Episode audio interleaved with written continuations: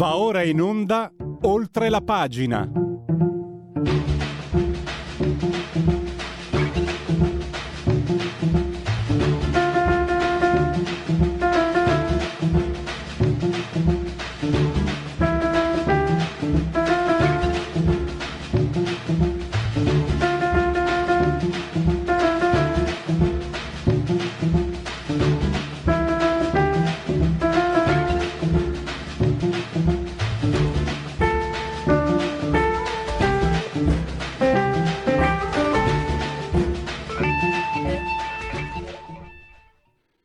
Libertà, oltre la pagina, rompiamo gli indugi. Tutta la verità, solo la verità, nient'altro che la verità, ma anche qualche bugia sul PNRR. È un argomento che Giuseppe Liturri eh, segue, studia da anni e che ha anche la generosità di condividere con noi, che ne scrive sempre sulle pagine della verità e poi lo condivide anche qui con gli ascoltatori di Radio Libertà. E allora è giusto fare un po' di aggiornamenti su PNRR. Allora, intanto do il benvenuto ai nostri, credo sia in uh, Skype, uh, visione Skype. Benvenuto dottor Lituri, grazie per essere qui con noi. Io non lo sento. Non so se c'è qualche problema di, di audio. Qui vedi, è Skype alla mattina. È sempre qualche problema. So, so io. Vediamo. Non scappate via, state lì perché, eh, è, perché è importante. Sentite? Eccoci qua, adesso la sentiamo, dottor Liturri. Grazie, buongiorno ancora a lei e a tutti gli ascoltatori. Allora, io parto da una piattaforma consolidata che tutti fanno finta un po' di dimenticare. PNRR sono debiti, sono soldi che prima o poi dobbiamo restituire, quindi eh, se ne parla come se fosse la manna del cielo, in realtà non è proprio così. E va detto che eh, di, nel momento in cui ci si trova ad averci a che fare, mm, non vogliamo essere filogovernativi, però lei stesso ha... Eh, comunque eh, commentato in modo positivo, cioè, ha detto che Fitto è stato molto bravo nel, nelle sue azioni, nel riuscire a portare a casa quello che doveva da Bruxelles, però in sé stiamo parlando di una materia che non è, ripeto, non è la manna del cielo. Allora, gli aggiornamenti, come stanno andando le cose, eh, dottor Liturri? Le novità sono su due versanti. Il primo è che la Commissione europea ha presentato un rapporto sullo stato d'avanzamento di tutti i recovery fund di tutti gli Stati membri e per quanto riguarda eh, eh, l'effetto più importante che poi interessa tutti i cittadini, cioè la domanda che tutti noi ci poniamo, ma questo recovery fund quale contributo porta alla crescita del paese? No? perché altrimenti non si spendono dei soldi per nulla, no? si, spendono, si fanno degli investimenti per avere un ritorno sulla crescita. E i primi dati a consuntivo che la Commissione ha pubblicato sono abbastanza deludenti, cioè la Commissione ha esagerato di ben cinque volte l'impatto del PNRR o comunque di tutti i recovery fund nazionali sulla crescita. Questo per i primi dati a consuntivo del 2022. Certo, si dirà, la gran parte degli investimenti sono ancora tutti davanti a noi, cioè 24, 25 e 26 sono i tre anni più importanti, in quanto finora si sono mosse carte, da, nei prossimi tre anni quelle carte genereranno cantieri, opere. E su quest'altro versante le notizie eh, come minimo lasciano altre perplessità e perché. In Italia, finora, a fronte di investimenti programmati per 194 miliardi, Fitto, il ministro Fitto, ci ha fatto sapere che a dicembre scorso la, eh, eh gli investimenti sono stati effettivamente spesi, la spesa è stata solo pari a 45 miliardi, quindi 45 contro 194. Anche qui ci è stato spiegato che si tratta di una progressione che accelererà nei prossimi anni, in quanto le opere pubbliche si svolgono in questo modo, c'è una grande fase preparatoria e poi c'è una fase di spesa che accelera nella, nel momento finale. Ma c'è un fatto che è innegabile, finora noi abbiamo incassato 101 miliardi. ne abbiamo, come detto, spesi 45.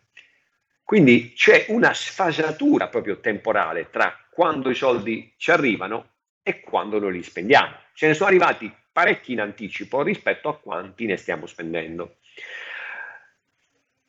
È un fatto di pura aritmetica constatare che se nei primi tre anni ne abbiamo incassati di più rispetto alla spesa, nei successivi tre ne incasseremo meno rispetto alla spesa perché il totale deve essere sempre uguale. Questo significherà fare maggior debito pubblico. È innegabile perché finora quelle somme ci hanno consentito di emettere meno titoli, sono andati a migliorare la posizione finanziaria del nostro paese. Tutto questo in un ambiente, in un clima finanziario con tassi che sono ancora molto alti. Quindi tutta questa convenienza comincia a vacillare rispetto a 2020-2021 che a questo punto appaiono veramente un'era geologica, due ere geologiche fa rispetto ad oggi. Questo è purtroppo stanno venendo al pettine i rilievi che io personalmente, ma sono l'ultimo, eh, ma poi successivamente tanti altri hanno fatto circa l'effettiva convenienza di questa operazione. Perché? I cittadini devono sapere che fare investimenti pubblici è, soprattutto per il nostro paese, un'operazione benvenuta, ma è il come che fa la differenza. Ecco, i fatti ci stanno dimostrando che il come è qualcosa che sta modificando il profilo di convenienza. Ma oggi, in prima pagina, sono solo 24 ore, grande titolo, 60.000 controlli, la UE piomba a Roma per controllare tutti i cantieri, tutti i soldi del super bonus, perché dovete sapere che anche parte del super bonus è stato finanziato col PNRR. Mm. Controlli assolutamente legittimi, ci mancherebbe, perché quella costruzione europea dove nessuno si fida di nessuno è stata, quindi quello strumento è stato messo in campo, è stato, è stato possibile il concepimento solo previa costruzione di un impianto di controlli e di burocrazia asfissiante. Quindi bisogna reggere i controlli, ed è un diritto dell'Unione Europea, degli altri nostri partner europei, sapere cosa facciamo con i soldi di tutti, anche i nostri. Due, fare in fretta, perché il 2026 è dietro l'angolo, per le opere pubbliche due anni non sono nulla. Tre, trovare anche dei soldi.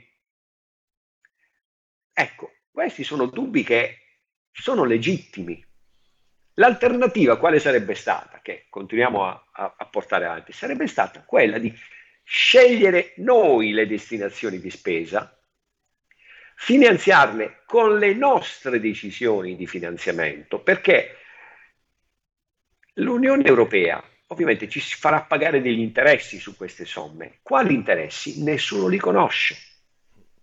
Ci dicono che saranno meno di quelli che pagheremo sui BTP? Beh, è un confronto abbastanza diciamo, mal posto, ecco, per non dire di peggio, perché è come confrontare pere con mele. BTP, quando tu ti finanzi con i BTP, sei libero di fare quello che vuoi, devi solo dare conto ai tuoi sistemi di controllo di finanza pubblica, non devi dare conto a Bruxelles.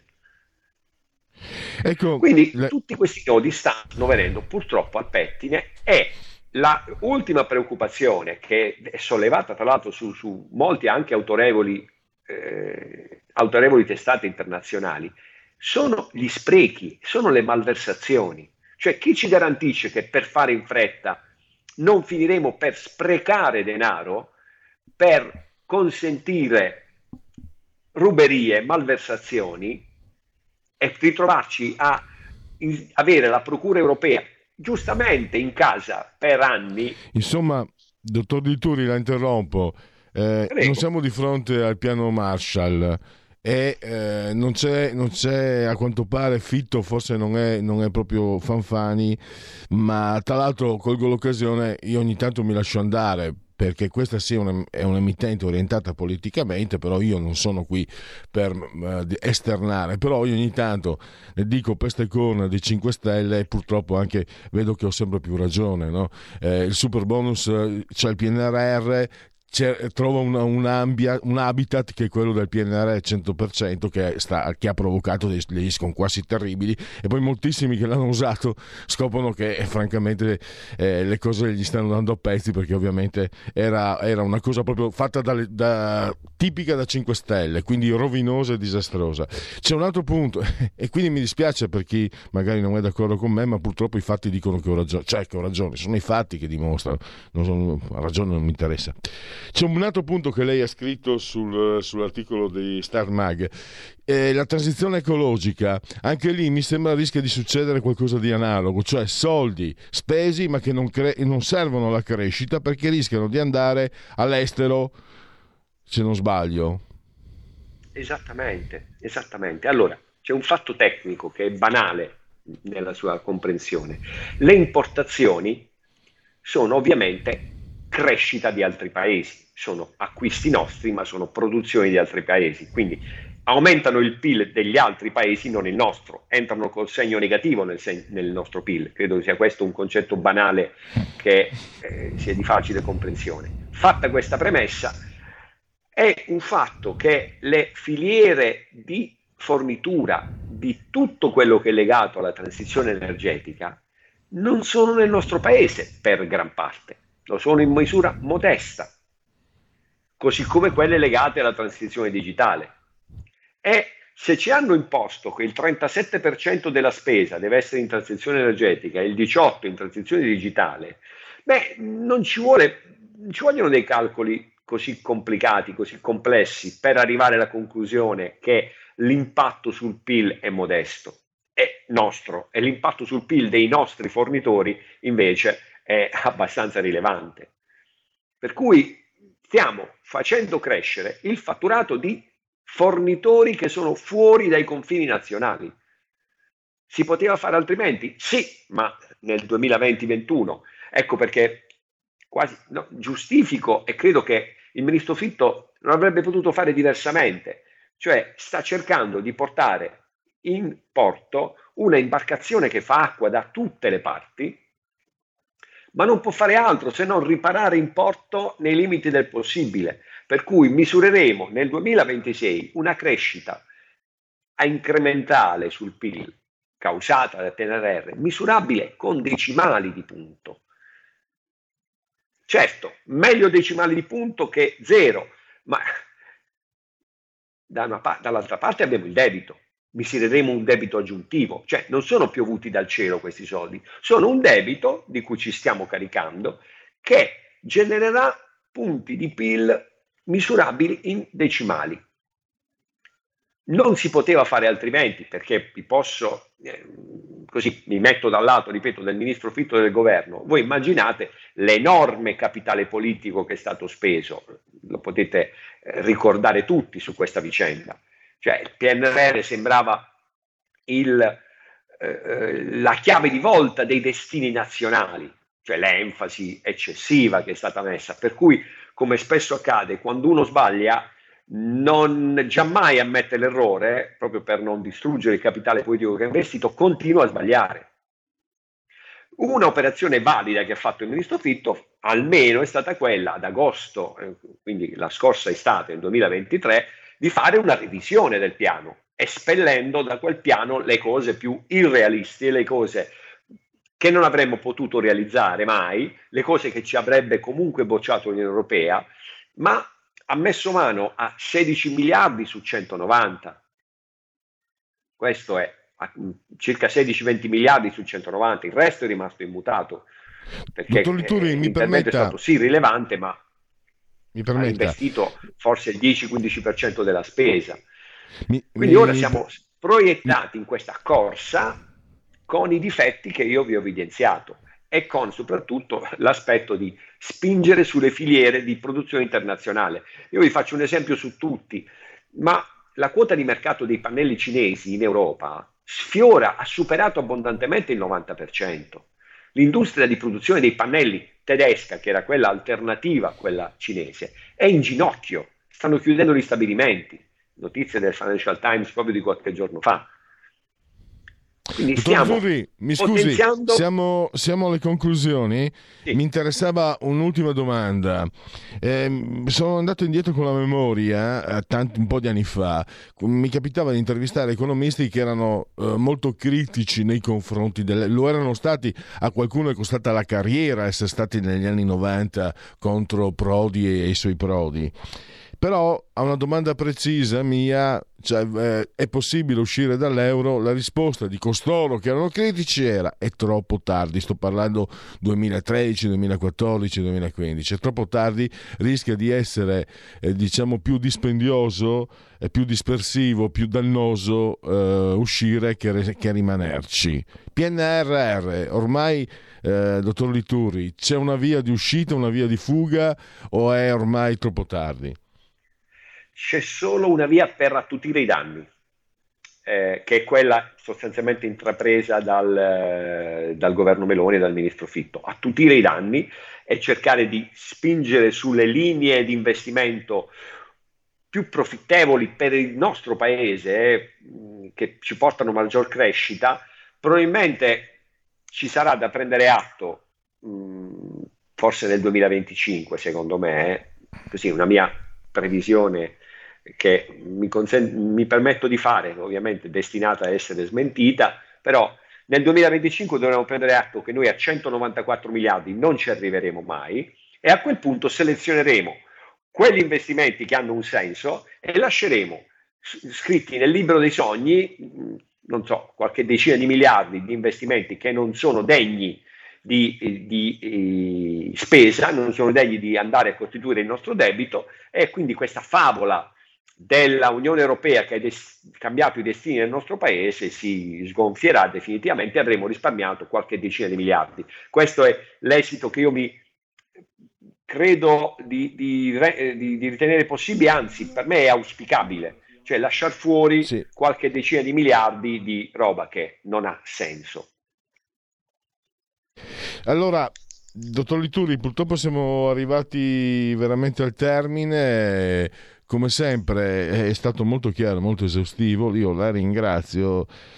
Posso solo dire una, una, constatazione un po' amara. I nostri ascoltatori, grazie alla sua disponibilità, hanno l'occasione di sentire le cose come stanno.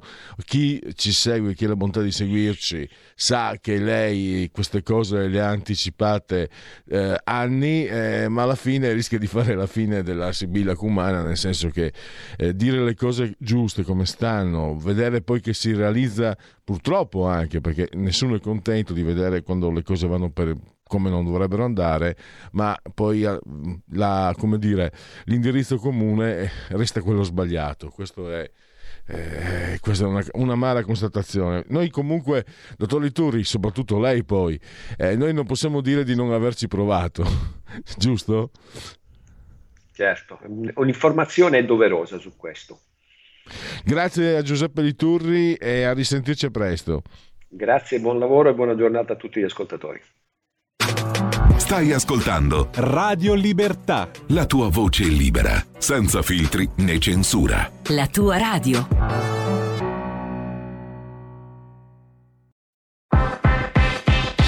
Per interagire con Radio Libertà, inviaci un messaggio di testo, audio, video al nuovo numero dedicato a te 340 6709 659 340 6709 659 Rimani connesso con Radio Libertà, la tua radio.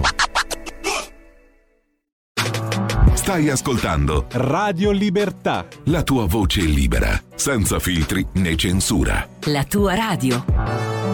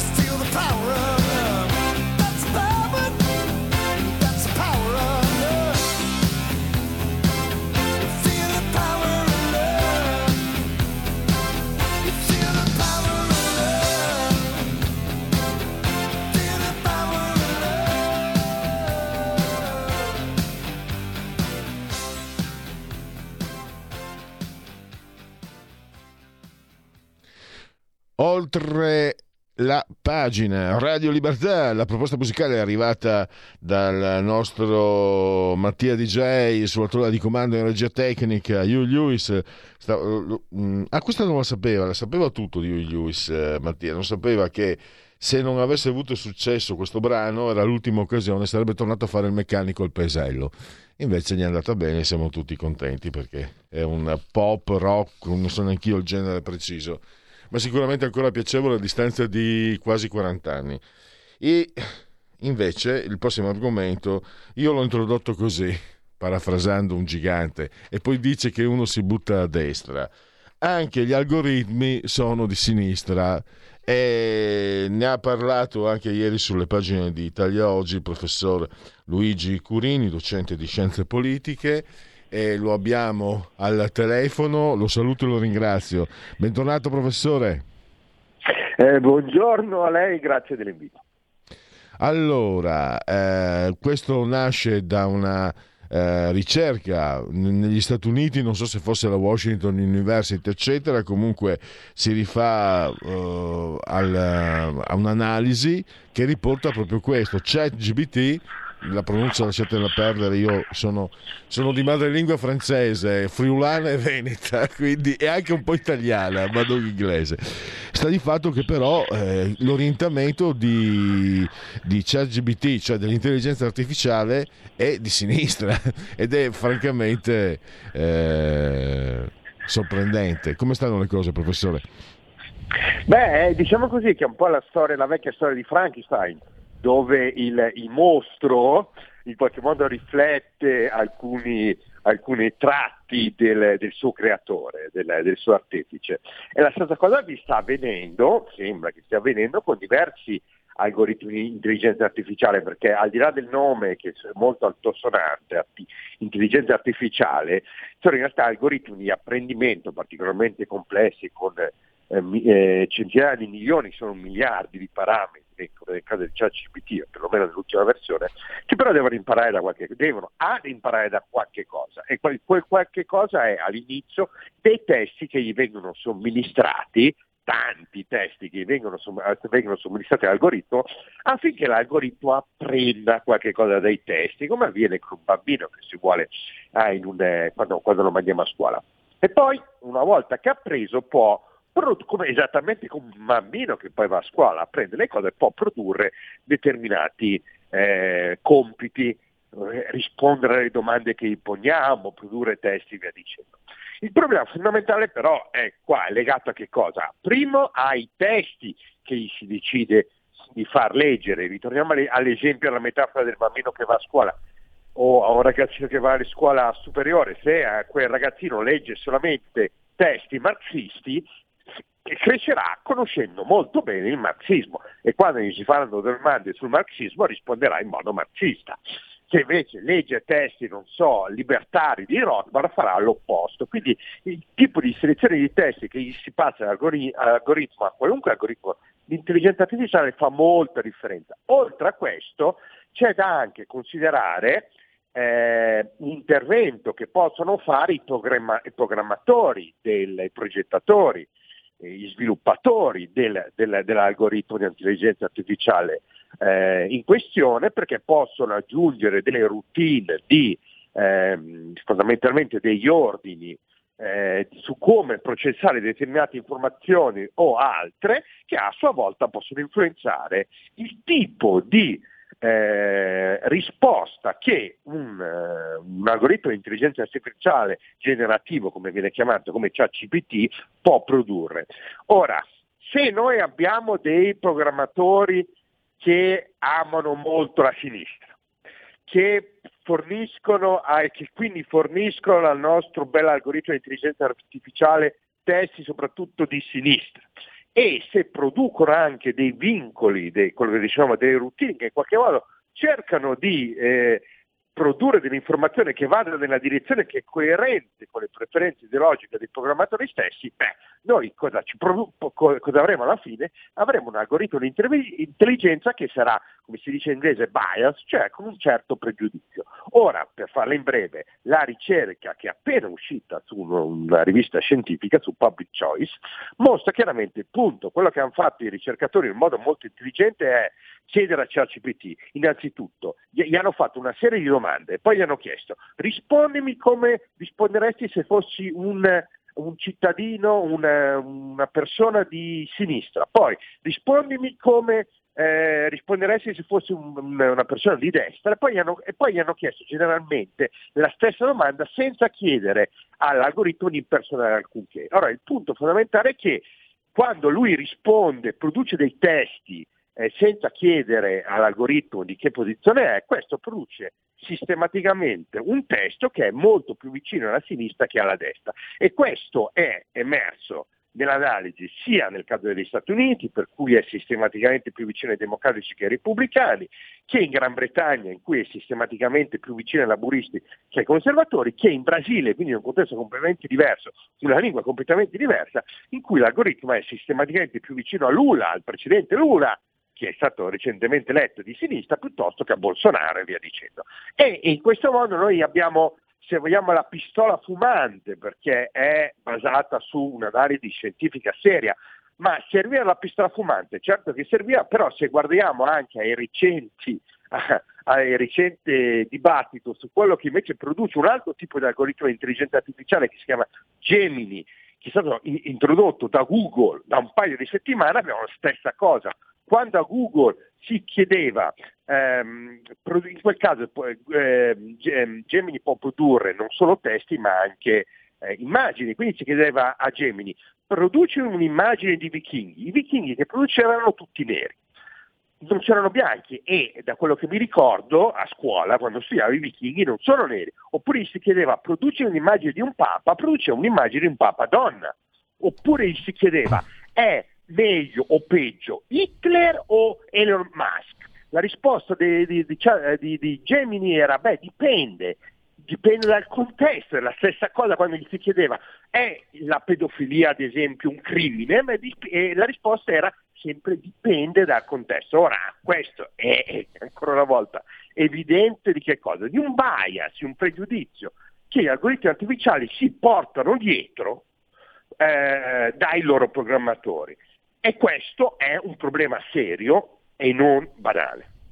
Professore, mi, è, mi è venuto in mente mm, questo. Allora, preparando questa intervista ho cercato il materiale online e ho trovato eh, di qualche mese fa, 2023 comunque, Repubblica allora, Repubblica eh, aveva pubblicato un articolo, una ricerca, eccetera. Repubblica cosa scrive? Il titolo online lo trovate. Allora, eh, ChatGBT è di eh, sinistra e invece Google è di destra. mesi fa poi abbiamo visto. D'altronde per carità Repubblica è quel giornale che è riuscito per giorni giorni e giorni a non dire neanche una, una virgola su quello che sta succedendo alla famiglia Agnelli che guarda caso sono i loro padroni. No, la parola Elkan la trovi solo nel colophon alla voce presidente. Tutto quello che sta succedendo eh, la redazione di Repubblica i lettori di, Repu- di, Repubblica non lo possono sapere quindi c'è una tendenza sinceramente mo- fidatevi è molto più attendibile Radio Libertà, ve lo dico eh, con tutta la sincerità di cui sono capace, che non è poca. Professore, questo cosa significa? Però, per, per, perdonatemi se ho cegliato un po', significa che l'intelligenza artificiale eh, è imperfetta e non essendo imperfetta può essere diciamo meno eh, incombente, meno immanente di quanto si teme? O invece eh, tutto tutto questo dimostra che c'è comunque una manovra di avvolgimento, di condizionamento totale globale sempre più pressante, sempre più cogente, sempre più condizionante. Beh, eh, eh, quello che dicevo prima è che questi, questo risultato è un problema serio perché? Perché ehm, per le conseguenze di ampia portata che può portare. Ci sono anche studi che mostrano, che sono stati recenti, del conferma recente, che mostrano come eh, chi riceve informazioni dall'intelligenza artificiale tende a essere influenzato dall'informazione che riceva. Ma in qualche modo è abbastanza scontato, prendiamo la, classica immagine della casalinga di Voghera, chiede una domanda a ChatGPT su qualche cosa, ChatGPT gliela dà e la casalinga di Voghera tende a dare la risposta come qualcosa di oggettivo, perché dopo tutto è prodotto da un'intelligenza artificiale, da qualcosa che dovrebbe essere lontano dalle delle, dalle passioni e dai pregiudizi degli esseri umani. Un'intelligenza artificiale per cui invece la risposta che dovrebbe dare dovrebbe essere una risposta oggettiva e vera. Ecco quindi qual è il problema. Il problema vero è che questi sono algoritmi che possono drasticamente influenzare drasticamente, in modo importante, influenzare l'informazione che viene ricevuta dalle persone, perché il problema grosso è che questi argomenti, gli algoritmi di intelligenza artificiale sono molto utili, funzionano molto bene, hanno delle grandi potenzialità e per cui è eh, ingenuo pensare che non verranno sempre più utilizzati nel futuro, tutt'altro, verranno sempre più utilizzati. Perché sono utili? Perché ad esempio migliorano la raccolta di informazione che io come docente, ma chiunque può fare su tantissime cose. Funzionano benissimo, funzioneranno sempre meglio. Quindi sono qualcosa che sono destinati di rimanere per il loro utilizzo. È il nostro il nuovo iPhone di domani, per cui, e, e, e, ripeto, è ingegno pensare che, andrà, che andranno via. No, invece cresceranno come importanza. Ma proprio per questo diventa cruciale essere attenti sul fatto che questi algoritmi possono portare con sé un pregiudizio politico, perché questo conta, quando abbiamo parlato ad di Google e Repubblica, diciamo così, è sempre abbastanza eh, naif pensare che Google sia diverso semplicemente perché se si guarda l'ultima elezione del 2020, anche le confezioni stesse del CEO di Google, l'idea era no, noi dobbiamo utilizzare Google per affermare la possibilità che Trump venga rieletto, ma si guarda anche la distribuzione dei, siccome sono dati pubblici, quanto i dipendenti di Google danno ai democratici o ai repubblicani, il rapporto è 99 a 1 a favore dei democratici. Eh, eh, e se Gemini, l'algoritmo di intelligenza artificiale è così, che abbiamo parlato prima di Google, è così, con così forte pregiudizio, beh, uno comincia ad avere dei, dei dubbi su come, come, viene utilizzata Gmail, che viene utilizzata da un sacco di persone, come viene utilizzato il motore di ricerca di Google che viene utilizzato da un sacco di persone. Tutto questo ha un impatto, magari un impatto marginale, sposta poco, ma sposta pochi voti, ma in determinati contesti pochi voti possono determinare la vittoria o la sconfitta. Per cui dobbiamo stare estremamente attenti, ma attenzione, questa attenzione che dobbiamo avere come pubblico non può essere risolta come qualcuno dice una, i soliti amanti del, del Leviatano da dobbiamo introdurre maggiore regolamentazione pubblica, perché in questo contesto, particolarmente quando parliamo di intelligenza artificiale, è secondo me solo controproducente. L'unica vera soluzione a Uh, questo rischio è esattamente l'opposto, non più regolamentazione pubblica ma meno, che produce maggiore competizione, quindi cerchiamo là fuori di far emergere nuovi algoritmi di intelligenza artificiale diversi magari quello di Elon Musk o chiunque altro, che magari portino con sé un minore pregiudizio ideologico e così ancora una volta come la moneta, eh, speriamo che eh, in realtà dovrebbe accadere l'inverso, ma come una moneta buona potrebbe schiacciare una moneta cattiva, in realtà succedeva l'inverso, ma pazienza, speriamo anche che una, un'intelligenza artificiale buona scacci via quella cattiva e eh, perché il punto fondamentale poi importante è che l'utilizzatore finale di questa intelligenza artificiale deve avere fiducia nei risultati che ottiene e questa fiducia è ovviamente influenzata da quanto, dalle sue percezioni di quanto sia, uh, sia schierata da una parte o un'altra la stessa intelligenza artificiale che lo utilizza. Perché ehm, siamo alla conclusione, ehm, dottor Curini. Il problema è questo, che noi non ce l'aspettiamo che sia di parte, no? un motore di ricerca per dire. Noi, mm, come, almeno io parlo per me, ma che penso che sia condiviso, non pensiamo che sia di parte, che possa essere partigiano, che possa darci informazioni. Però dopo è vero che l'esperienza ti insegna diversamente. Io sono iscritto all'ordine dei giornalisti professionisti, facciamo i corsi di aggiornamento e francamente negli ultimi anni i corsi di aggiornamento sono di più sinistra che non ci siano.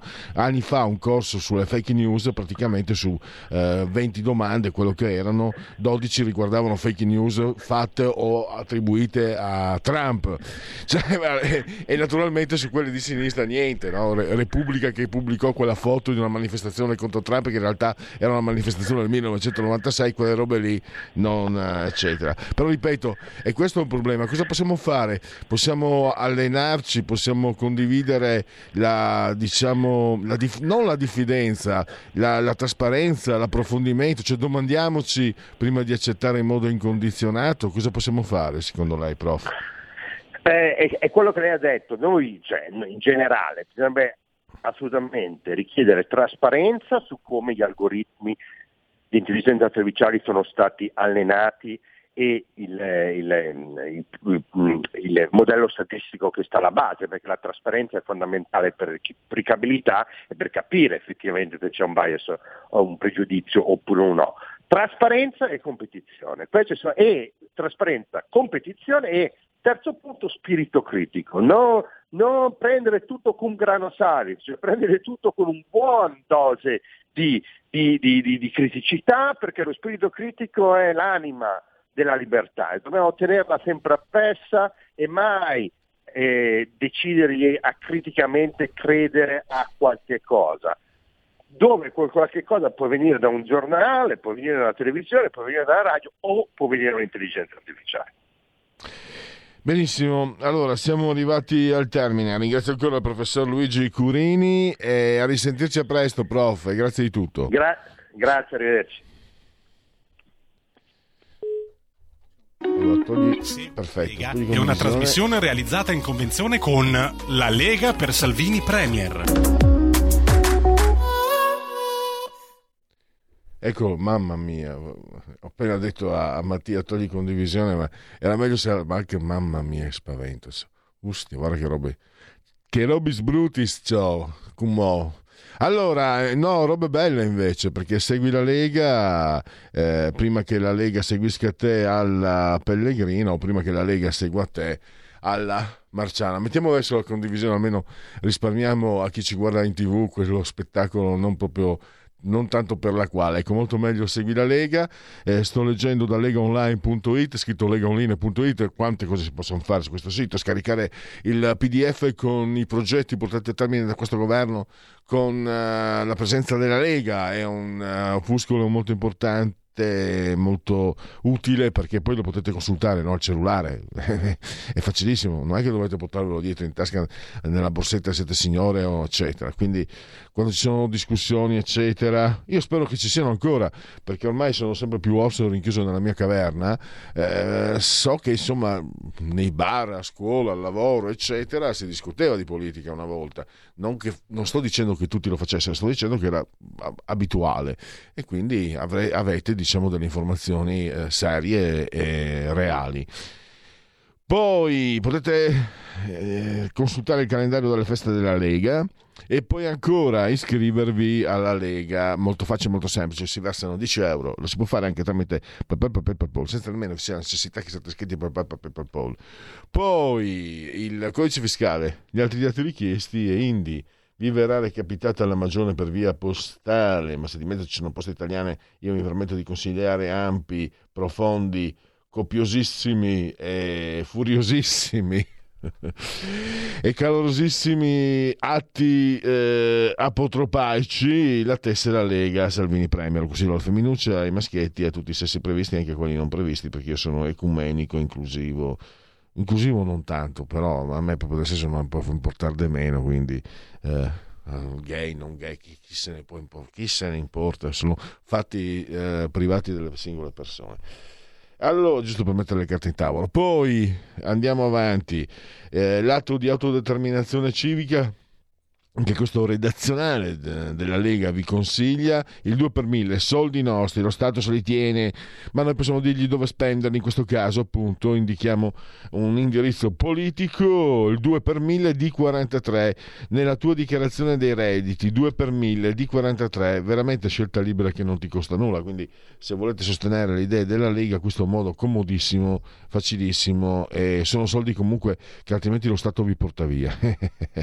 Tenetene presente presente. Che cazzo ridi? Eh, cosa ridi? È una risata fuori luogo. Allora, D43, D di Domodossola, la 4 il voto in matematica, 3 il numero eh, perfetto, D43, eh, infine i, le apparizioni radiotelevisive dei protagonisti, gli eroi della Lega, i suoi politici. Vediamo se oggi riesco a darvi degli aggiornamenti. Devo dire che no, non ci sono aggiornamenti, quindi chiediamo segui la Lega.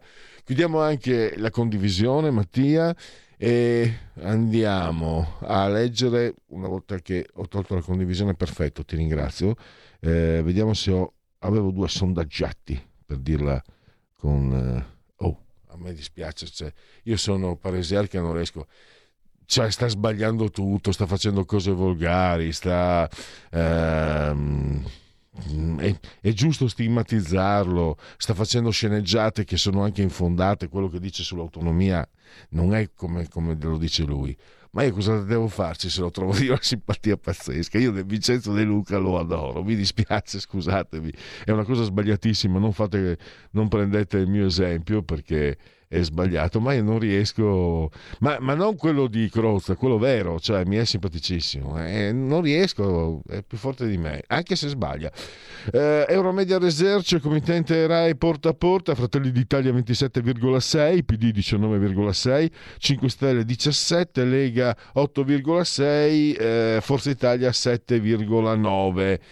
La riforma del premierato favorevole 46, 41 e 1 invece non è favorevole. E poi la ritiene necessaria il 25, dannosa e pericolosa addirittura il 35, questi sono i danni che provoca proprio eh, un Vincenzo De Luca.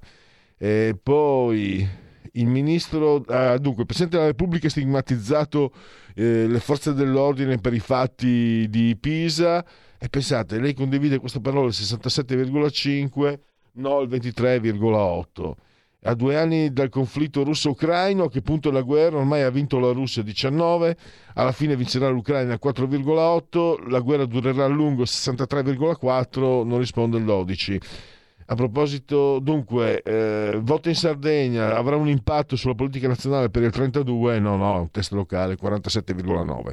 Via condivisione tra l'altro, parlando proprio di Presidente della Repubblica, cioè dite Repu- alla Repubblica che non siamo in una monarchia, oggi attacco a Mattarella. Già, vabbè, parere personale mh, condiv- voglio condividerlo. Il, uh, il, reato di vilipendio al capo dello Stato è una vergogna, è una vergogna, vorrei fare un referendum, tanto non va a votarlo per nessuno lo stesso, amen. Ma è vergognoso, è schifoso, è contro la democrazia avere una cosa del genere, è una cosa medievale, ver- ma nel senso cattivo del termine. Eh, poi non si può dire, non si può criticare, quello che viene fuori dal Quirinale è com'è, come la, la pipì dei bambini, acqua benedetta, dai, che brutto spettacolo. SVG, intenzioni di voto, Fratelli d'Italia 27,7, Partito Democratico 20, 5 Stelle 15,6, Lega 8,1, Forza Italia 7,1. Eh, chi sostiene nella guerra ucraina? Ucraini 51, russi 10, 39 nessuno dei due. E poi eh, invio armi all'Ucraina, d'accordo 41, disaccordo 45. E poi Putin eh, eh, su Navalny, Putin responsabile 55. Bisogna aspettare i giudici 25, non sa il 20. Togliamo condivisione. E poi eh, Perfetto, e andiamo su Istat, fiducia nelle imprese, consumatori nelle imprese, aumenta dal 96,4 al 97, l'indicatore eh, fiducia nelle imprese scende invece da 97,9 a 95,8. E andiamo con, eh, abbiamo 30 secondi per genetriaci, ricorrenze e commemorazioni, eh, però fatemi, l'ho trovato su YouTube qua sul mio cellulare, eh, c'è eh, un, uh, frequentatore di YouTube che ha pubblicato il brano Il diluvio di Lucio Battisti e c'è sotto dedicato a Fedez, fatemi quei nomi là, Bolbi, Bilbi, eh, quelle robe lì, no? Fa l'elenco di questi, cambiate mestiere. Allora, ascoltatelo e cambiate mestiere. Eh, decimo primo, undecimo giorno di ventoso mese del calendario repubblicano, per tutti è un giovedì Zoib, 29 di febbraio, anno domini 2024, 2024 di si voglia, Gioacchino Rossini, Ale, Baltus, un pittore, Baltasar Koslowski de Roll, eh, francese, Michel Morgan, meravigliosa, si chiamava Simone Roussel, un'attrice fantastica, me la ricordo anche i racconti d'estate, ma un film minore, film episodi, ma francese ovviamente, dove. Nanne Zavagno da San Giorgio della Richinvelda, un artista incredibile, in Francia lo adorano, in Italia è semi sconosciuto, Druna, che sarebbe quasi considerato un po' troppo sé, ma è, è arte. Sto parlando di Paolo Eleuteri Serpieri, veneziano. Dennis Farina, caratterista, ha fatto veramente il poliziotto. Nei film fa sempre il poliziotto, ha fatto veramente il poliziotto. E poi, se ve la ricordate, Sylvie Lubamba, nata a Firenze da genitori congolesi, è stata anche persino simpatizzante della Lega. Quindi noi non ci facciamo mancare nulla. Arriva subito Lega Liguria, grazie a Mattia e grazie a tutti voi. Miau! Stai ascoltando Radio Libertà. La tua voce libera, senza filtri né censura. La tua radio.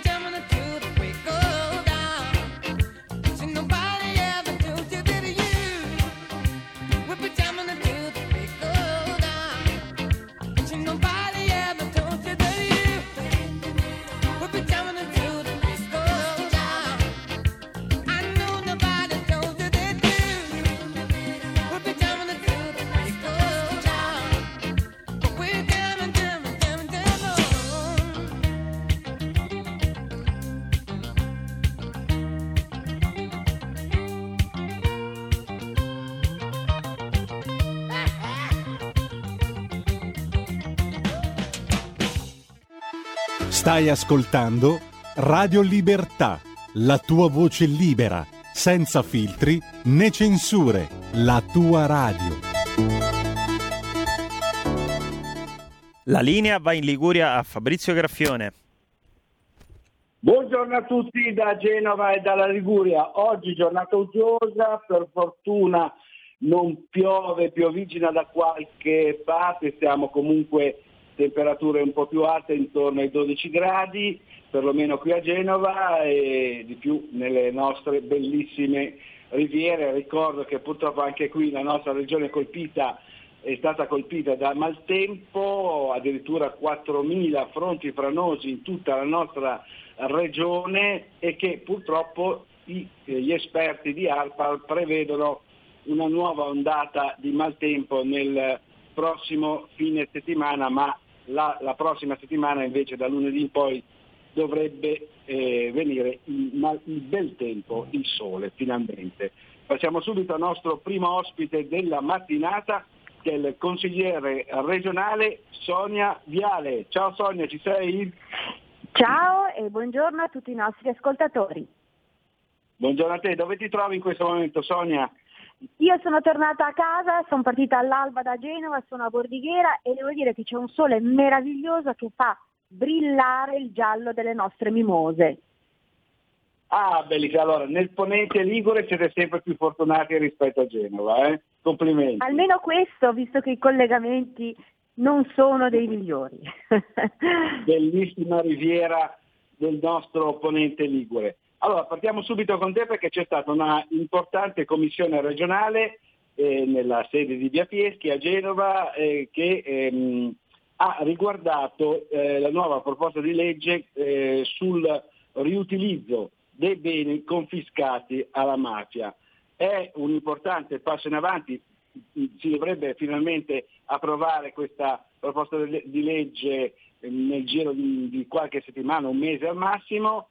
Eh, sta, la Regione Liguria ci sta studiando da un anno e mezzo, mi sembra, e insomma mi sembra veramente una, un, un approccio verso questa tematica molto importante. Sì, hai detto bene, eh, la, tutta la normativa antimafia ovviamente è di competenza nazionale, si tratta di ordine pubblico, ma eh, le regioni e i comuni possono avere dei ruoli preziosi nella gestione dei beni sequestrati e confiscati alla mafia. Facendo un passo indietro, tutta la normativa antimafia ha avuto un'accelerazione fondamentale con la Lega al governo e eh, nel presidio del Ministero dell'Interno a partire eh, dal 2008 con il Ministro Maroni, poi proseguito con il Ministro Salvini, eh, siamo partiti con eh, la legge votata tra l'altro all'unanimità eh, dal Parlamento, quella della creazione dell'Agenzia Nazionale dei Beni Sequestrati e Confiscati alla Mafia, che poi è stata via via migliorata e sicuramente è un baluardo eh, della lotta alla mafia perché perché dico questo? Eh, perché vedere eh, i beni che sono stati di proprietà eh, dei mafiosi, ma non solo beni, anche aziende, che vengono restituiti alla collettività per scopi sociali, ma in modo serio e corretto, eh, sicuramente è una bella azione dello Stato nei confronti della criminalità organizzata. È chiaro che man mano negli anni mh, sono sorte alcune criticità in quello che poi è l'attuazione pratica, cioè nel riutilizzo di questi beni, perché l'agenzia che ha il compito della, della regia nazionale deve via via eh, poi selezionare, eh, fare bandi, iniziative per arrivare all'individuazione dei comuni e dei beni, fare un incrocio degli interessi in gioco, eh, come poterli valorizzare, non sempre i tempi erano eh, coerenti con le esigenze dei territori e con le esigenze della giustizia. E devo dire che sono stati fatti grandi passi avanti. La Regione Liguria non vuole essere da meno, in quanto comunque ci sono anche eh, sul territorio ligure beni immobili confiscati ehm, dalle eh, banche dati esistenti sarebbero 483, di cui 139 già destinati. È una regione in una cosiddetta terza fascia eh, per quanto riguarda i beni sequestrati e confiscati, ma sappiamo che comunque eh, sempre in Liguria la, mh, diciamo, la tensione è tenuta alta, anche recentemente ci sono state delle operazioni importanti per andare a colpire alcuni insediamenti mafiosi sul nostro territorio.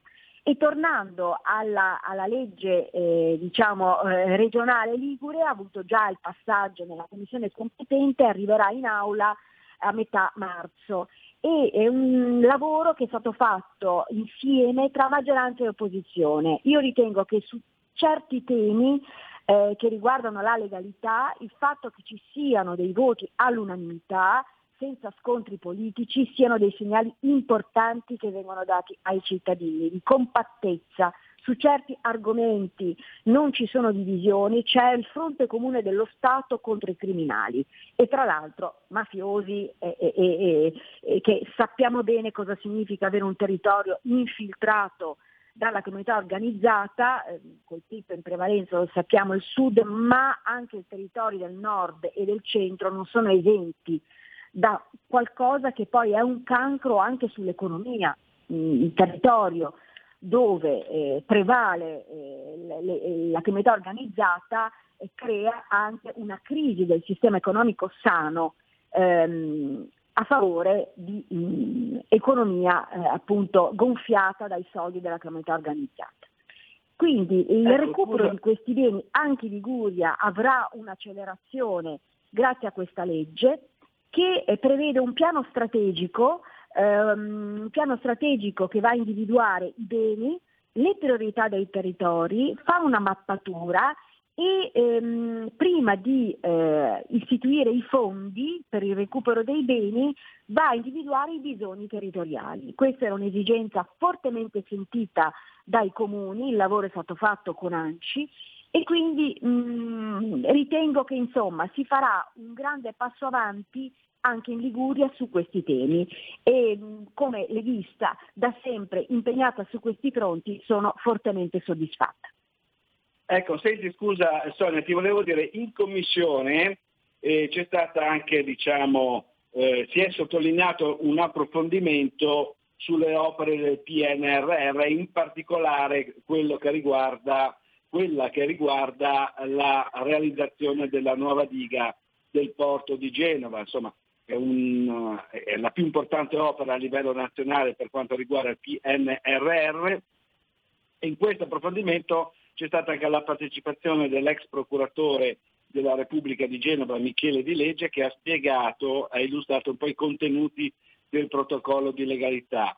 Ecco, ricordiamo che saranno circa 120 le aziende, le imprese eh, che eh, sono coinvolte, saranno coinvolte nella costruzione della nuova Liga di Genova.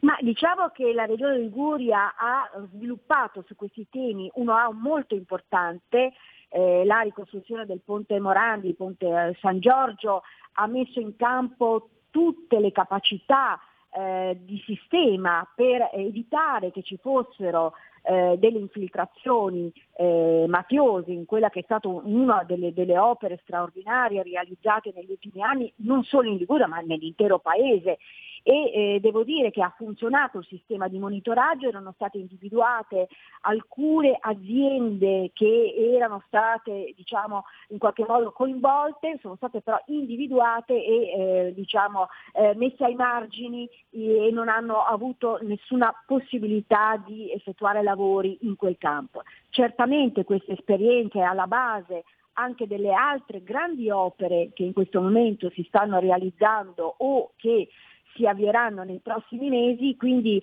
diciamo, la grande capacità di fare squadra eh, dello Stato, della Regione, dei vari organismi e comune eh, coinvolti nella realizzazione delle grandi opere, anche grazie allo strumento dei commissari, perché ricordiamoci che queste grandi opere vengono realizzate attraverso la nomina del governo di un commissario che ricordiamo eh, eh, per quanto riguarda queste opere in Liguria è la figura del, del sindaco Bucci, ma che acquista in questo caso una un diversa identità, è commissario. Ecco, questa grande esperienza sicuramente è un'esperienza non solo ligure ma del sistema paese. Benissimo, passiamo al secondo argomento, abbiamo proprio ancora un minuto, un minuto e mezzo a disposizione con te perché Regione Liguria ha eh, individuato eh, 33 proloco, ma dovrebbero essere di più eh, nelle prossime settimane, eh, riconoscendo loro l'organizzazione dei cosiddetti eventi liguri autentici. Ecco, bisogna dare un po' onore al merito del nostro proloco perché veramente poi sono quasi tutti volontari e, che si danno da fare per il nostro territorio. Probabilmente ci stanno ascoltando, ovviamente ci stanno ascoltando dal Piemonte, dalla Lombardia e da tante regioni eh, che amano trascorrere il periodo estivo o anche primaverile, nelle weekend Pasqua e venire in Liguria e si trovano a ehm, passare, trascorrere il tempo in questi eventi eh, organizzati dalle Proloco, che sono occasione sia di conoscere le tradizioni liguri, ma di assaggiare anche i nostri prodotti eh, tipici eh, tradizionali. E, e, quindi le Proloco su questo hanno un ruolo fondamentale, grazie a loro si tramanda la sapienza eh, di chi negli anni ha costruito eh, piatti eccellenti, io, mm, il raviolo di Deco di, di Bordighiera, la, la tira eh, di Cairo, eh, le focaccette di Genova, insomma abbiamo dei prodotti eh, straordinari e si fanno code eh, per, eh, per, riuscire ad assaggiarli. E allora perché non fare un elenco diciamo, che mette insieme queste capacità eh, valorizzandole ehm, e dando un marchio di riconoscimento. È uscito, è stato pubblicato proprio in queste ore il primo elenco, come dicevi giustamente tu, ehm, che eh, ovviamente è incompleto, è ancora parziale, sono solo 33, ma è chiaro che è un inizio, un avvio per restituire ehm, alle Proloco anche una, un riconoscimento ehm, regionale che poi potrebbe essere utilizzato in futuro anche per mh, dare un sostegno, ehm, partecipare a bandi non solo regionali ma anche nazionali. Insomma, eh, diciamo che eh, si è percorso che parte da lontano ma che arriva man mano e fa un progress eh, anche ritengo per ehm, creare anche un cambio generazionale perché ehm, è chiaro che ci sono delle tradizioni che affondano radici nel tempo e c'è bisogno che le nuove generazioni le sentano come proprie e quindi occorre avvicinare questo mondo delle proloche ai giovani e la Regione su questo fronte deve fare molto. Benissimo, ti ringraziamo, ti auguriamo buona giornata e buon lavoro. Ciao Sonia. buona, buona giornata a te e a tutti i nostri ascoltatori. Grazie al nostro consigliere regionale Sonia Viale. Passiamo subito al nostro secondo ospite della mattinata, che è il consigliere comunale di Genova, Alessio Bevilacqua. Ciao Ale, ci sei? È caduta la linea con Alessio Bevilacqua e eh, con lui parliamo subito di una bella notizia per il nostro capoluogo Ligure perché eh, Genova è città dell'inno nazionale. È arrivato il, l'ok, il sì all'unanimità ovviamente dal Consiglio Comunale di Genova dopo il voto eh, la scorsa settimana eh, è stato suonato l'inno nella Sala Rossa che è la sede del Consiglio Comunale di Genova a Palazzo Tursi. Alessio ci sei? Sì, eccomi, buongiorno, buongiorno a tutti quanti. Buongiorno a te, dove ti trovi in questo momento Ale? Allora, sono a Genova, a due passi dalla sede del comune e con piacere parlerò con voi un po' degli ultimi avvenimenti di Genova città e del comune di Genova. Benissimo, allora dicevamo, eh, voto unanime in Consiglio Comunale a Genova, sì eh, per Genova città dell'inno nazionale. Spiegaci un po' com'è andata quella giornata. Allora, è stata approvata all'unanimità questa delibera che conferisce a Genova il titolo di città dell'inno nazionale. L'iter era iniziato con le precedenti amministrazioni comunali, però non era mai stato portato a termine. Invece il 14 in sede di commissione ha raggiunto l'approvazione dopo il nulla osta della Presidenza del Consiglio dei Ministri dell'Ufficio Cerimoniale di Stato per le onorificenze. Poi invece il 20 in Sala Rossa, durante il Consiglio Comunale, con l'esibizione mai avvenuta prima, tra l'altro, della Filarmonica Sestrese che ha intonato il canto degli italiani, simbolo della città, c'è stata questa approvazione di questa delibera. Pertanto la delibera approvata rappresenta anche un riconoscimento per la città di Genova, che mh, mi fa anche piacere sottolineare del fatto che eh, oltre a essere un simbolo del nostro paese, è stato scritto da un genovese che è Goffredo Mameli e musicato anche da un altro illustre concittadino che è Michele Novaro. E, e la prima volta venne suonato nel quartiere di Regina, nel centro di Genova, tra l'altro in un municipio del centro-est che mh, mm, è a traino leghista con il presidente, l'amico Andrea Caratù, che è un nostro militante. Quindi questo è il riassunto di quello che è successo quel giorno che ha conferito questo bellissimo titolo alla nostra città. Ecco, ricordiamo che Fratelli d'Italia, il nostro inno nazionale, venne suonato per la prima volta, proprio come dicevi tu, davanti al santuario di Nostra Signora di Loreto nel quartiere genovese di Oregina ed era esattamente il 10 dicembre 1847. Poi fu musicato appunto anche da Novaro e tra l'altro volevo ricordare che eh, in Consiglio Comunale a Genova è passato anche l'ordine del giorno del nostro consigliere Fabio Ariotti che invita il sindaco e la giunta a impegnarsi a fare in modo che entrambi gli autori, Mameli e Novaro, siano citati quando si parla dell'inno. Quindi veramente una bella giornata per Genova eh, e si è finalmente conclusa anche grazie ai nostri consiglieri leghisti, ma con Alessio, siccome il tempo è un po' tiranno oggi, siamo andati un po' lunghi con il primo ospite, volevo par- parlare di un altro argomento sempre genovese, eh, perché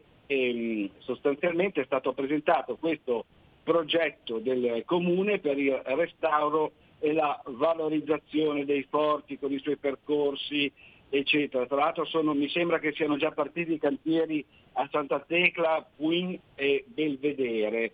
E Forte Begato invece in fase di pre-cantierizzazione e Forte Tenaglie in progettazione esecutiva. È corretto Alessio? Hai detto bene Fabrizio. Eh, I cantieri sono già partiti su Santa Tecla, Puin e Belvedere, Forte Begato che diventerà un, un hub, è in fase di pre-cancerizzazione, mentre Tenaglie è in progettazione esecutiva. E si entra così nel vivo di questo progetto per il restauro e quella che è la valorizzazione della cinta muraria e del sistema dei porti che attraverso una rete integrata di interventi eh, vuole far sì che possa esserci un ripristino dell'accessibilità, ma anche di nuovo una riproposizione della storia, della conoscenza, del patrimonio della città di Genova. Eh, il progetto, oltre alla riqualificazione dei porti, vede anche poi la realizzazione della rete sintetica della strada dei porti e parlando un pochettino di somme si parla di, per quanto riguarda la strada dei porti in Cuba 8 milioni e 6, mentre la riqualificazione dei porti di per sé 19 milioni, poco più di 19 milioni. Poi da lì si dovrà aggiungere anche la funivia di Begato che sono altri 40 milioni e gli interventi anche dell'acquedotto storico che è un'altra perla della nostra città. Eh, tutto questo è finanziato con risorse PNRR e rientra tra i 14 interventi strategici nazionali per il recupero di complessi da, de, di elevato valore storico. Quindi questo per dare il quadro della situazione di un progetto che questa città sta portando avanti per far sì di ridare nuovamente il patrimonio e della storia che contraddistingue la cinta muraria come valore e come simbolo della città. Ricordiamo tra l'altro la città muraria che è la più, eh, più lunga d'Europa ed è seconda soltanto alla muraglia cinese a livello mondiale. Ecco, tra l'altro io devo dire che dai forti, eh, specialmente in primavera, lo dico per i nostri eh, ascoltatori che arrivano da Poni Genova, si gode una vista veramente bellissima e talvolta adesso gennaio-febbraio non c'è stato eh, diciamo un, un, tempo bellissimo, ma quando c'è bel tempo, soffia la tramontana da nord, si vede anche, si vede anche un po' la Corsica. Tra l'altro volevo chiederti, mi sembra che la strada dei Forti sarà inaugurata a fine 2004 e c'è anche un nuovo percorso ciclopedonale attrezzato tra Forte Diamante e Piazza Manin, che è a Castelletto, proprio subito alle spalle del centro città. È corretto? Allora, è, è corretto. La strada dei Forti, che questo percorso ciclopedonale attrezzato, è un uh, progetto che, come dicevo prima, incuba 8 milioni e 6 di fondi eh, di PNRR e vede che una riqualificazione di tutto il percorso sentieristico, tra l'altro rispetto a quello che dicevi tu, mi fa piacere che tu abbia citato eh, la bellissima vista che si può godere in primavera, ma anche in fase invernale, eh, dove ti permette anche di poter eh, osservare le coste della Corsica. Una cosa che ha fatto il comune di Genova, tra l'altro me ne sono occupato proprio io, è stato mh, realizzare una convenzione di accordo eh, di collaborazione con tutte le realtà escursionistiche, CAI, TIE e tutte le associazioni anche di bike per organizzare appunto sulla strada dei forti, sui sentieri, partiremo questa primavera anche con la riscoperta delle vallate, eh, di organizzare escursioni mirate rivolte a tutta la città per poter ammirare ancora di più tutto il bellissimo panorama che contraddistingue le alture genovesi. Benissimo, complimenti allora ad Alessio Bevilacqua e al nostro Fabio Ariotti eh, che hanno portato avanti insieme agli altri consiglieri leghisti e alla giunta Buci questo veramente importante progetto perché come genovese lo sento particolarmente importante. Ti ringraziamo, ti auguriamo buona giornata e buon lavoro. Ciao Ale. Ciao, grazie a voi, buona giornata. Grazie ancora al nostro consigliere comunale di Genova Alessio Bevilacqua e per il momento da Genova e dalla Liguria è tutto. Linea a Milano da Fabrizio Graffione.